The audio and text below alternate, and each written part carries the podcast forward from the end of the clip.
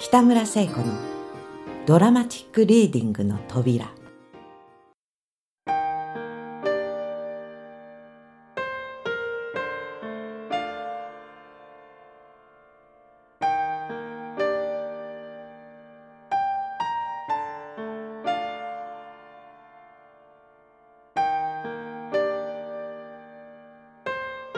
すると、もう月末に近い大風の吹いた日でございます。母は風邪にかかったせいか、それともまた下唇にできた泡粒ほどの腫れ物のせいか、気持ちが悪いと申したぎり、朝のご飯もいただきません。私と台所を片付けた後は、片手に額を押さえながら、ただじっと長火鉢の前にうつむいているのでございます。ところが、かれこれお昼時分、ふと顔をもたげたのを見ると、腫れ物のあった下唇だけ、ちょうど赤いお札のように腫れ上がっているではございませんか。しかも、熱の高いことは、妙に輝いた目の色だけでもすぐとわかるのでございます。これを見た私の驚きは申すまでもございません。私はほとんど無我夢中に父のいる店へ飛んで行きました。お父さん、お父さん、お母さんが大変ですよ。父は、それからそこにいた兄も、父と一緒に奥へ来ました。が、恐ろしい母の顔にはあっけに取られたのでございましょう。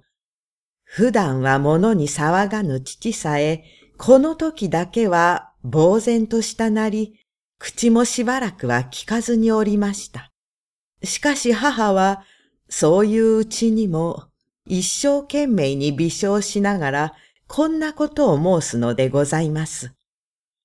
なあに、大したことはありますまい。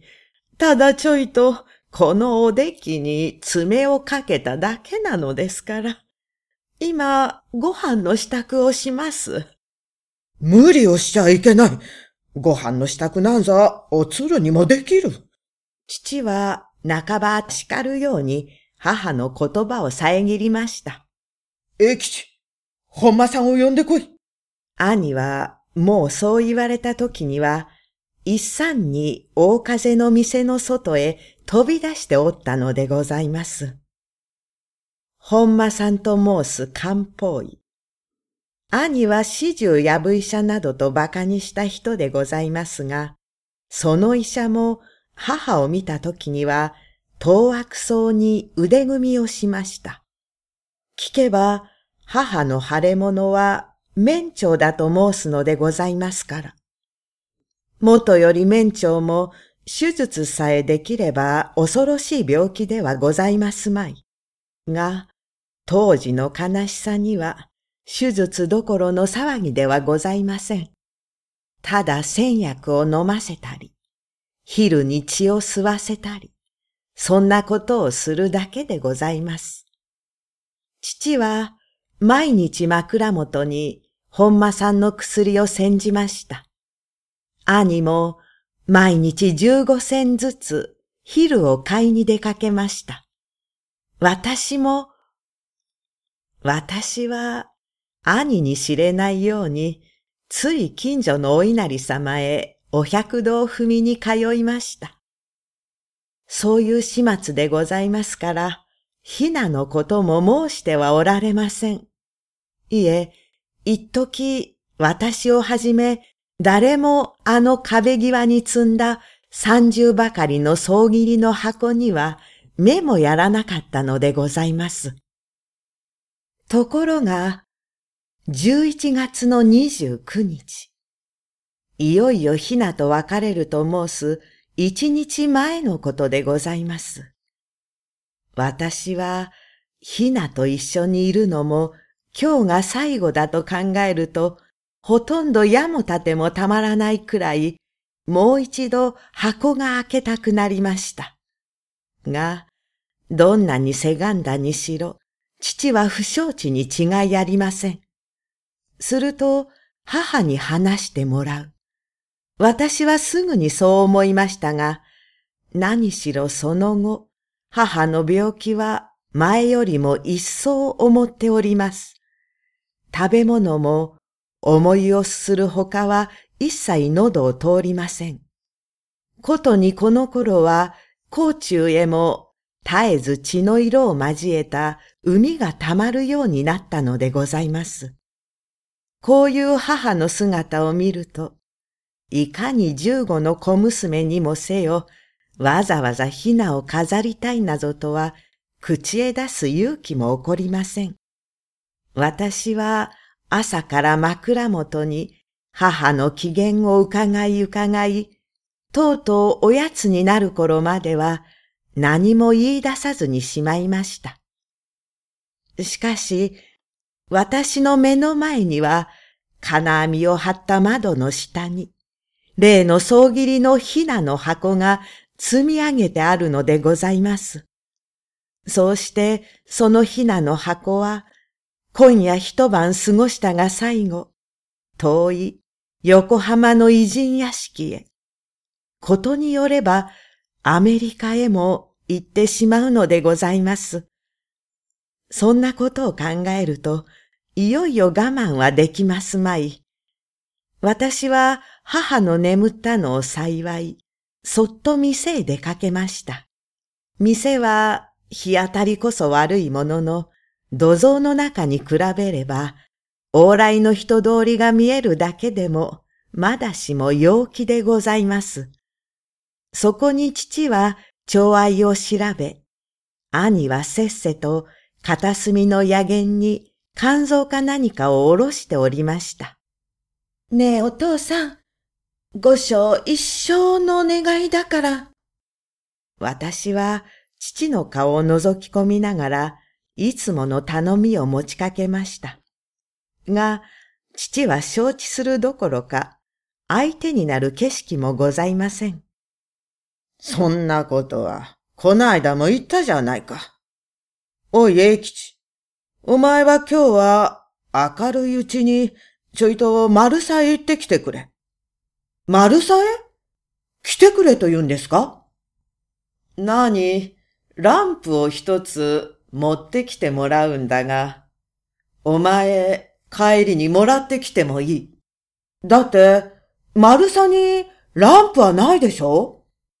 父は私をそっちのけに、珍しい笑い顔を見せました。食代か何かじゃあるまいし。ランプは買ってくれって頼んであるんだ。私が買うよりは確かだから。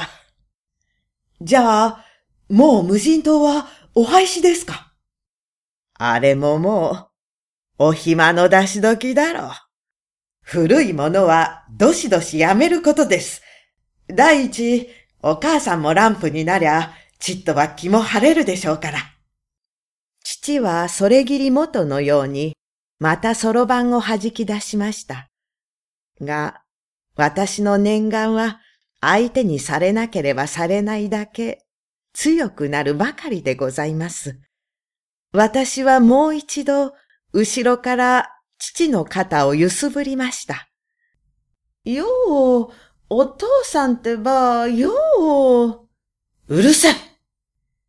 父は、後ろを振り向きもせずに、いきなり私を叱りつけました。のみならず、兄も意地悪そうに、私の顔を睨めております。私はすっかりしょげ返ったまま、そっとまた奥へ帰ってきました。すると母はいつの間にか熱のある目を上げながら、顔の上にかざした手のひらを眺めているのでございます。それが私の姿を見ると、思いのほかはっきりこう申しました。お前、何を、お父さんに叱られたのだい？私は返事に困りましたから、枕元の羽楊枝をいじっておりました。また何か無理を言ったのだろう。母はじっと私を見たなり、今度は苦しそうに言葉を継ぎました。私は、この通りの体だしね。何もかもお父さんがなさるのだから、おとなしくしなけりゃいけませんよ。そりゃあ、お隣の娘さんは、芝居へも始終おいでなさるさ。芝居なんぞ、見たくはないんだけれど。いいえ、芝居に限らずさ、かんざしだとか、半襟だとか、お前にゃあ欲しいものだらけでもね。私は、それを聞いているうちに、悔しいのだか悲しいのだか、とうとう涙をこぼしてしまいました。あのね、お母さん、私はね、何も欲しいものはないんだけれどね。ただ、あのおひなさまを売る前にね、おひなさまかえ、おひなさまを売る前に。母は一層大きい目に私の顔を見つめました。おひなさまを売る前にね。私はちょいと言いしぶりました。その途端にふと気がついてみると、いつの間にか後ろに立っているのは兄の英吉でございます。兄は私を見下ろしながら相変わらず剣丼にこう申しました。わからずや、またおひなさまのことだろ。お父さんに叱られたのを忘れたのか？まあ、いいじゃないか。そんなにガミガミ言わないでも。母はうるさそうに目を閉じました。が、兄はそれも聞こえぬように叱り続けるのでございます。15にもなっているくせに、ちっとは理屈もわかりそうなもんだ。たかがあんなおひなさまくらい、おしがりなんぞするやつがあるもんか。お世話焼きじゃ、兄さんのおひなさまじゃないじゃないか。私も負けずに言い返しました。その先はいつも同じでございます。二言三言言い合ううちに、兄は私の襟髪をつかむと、いきなりそこへ引き倒しました。おてんば！兄は母さえ止めなければ、この時もきっと二つ三つは折檻しておったでございましょう。が、母は枕の上に半ば頭をもたげながら、あえぎあえぎ兄を叱りました。おつるが何をしやしまいし、そんな目に合わせるには当たらないじゃないか。だってこいつはいくら言ってもあんまり聞き分けがないんですもの。いいえ、おつるばかり憎いのじゃないだろう。お前は、母は涙をためたまま、悔しそうに何度も口ごもりました。お前は、私が憎いのだろう。さもなけりゃ、私が病気だというのに、おひなさまを売りたがったり、罪もないおつるをいじめたり、そんなことをするはずはないじゃないか。そうだろう。それなら、なぜ憎いのだか。お母さん！兄は突然こう叫ぶと、母の枕元に突っ立ったなり、肘に顔を隠しました。その後、父母の死んだ時にも、涙一つ落とさなかった兄。長年政治に奔走してから、天教院へ送られるまで、一度も弱みを見せなかった兄。そういう兄が、この時だけは、すすり泣きを始めたのでございます。これは、興奮しきった母にも意外だったのでございましょう。母は長いため息をしたぎり、申しかけた言葉も申さずに、もう一度枕をしてしまいました。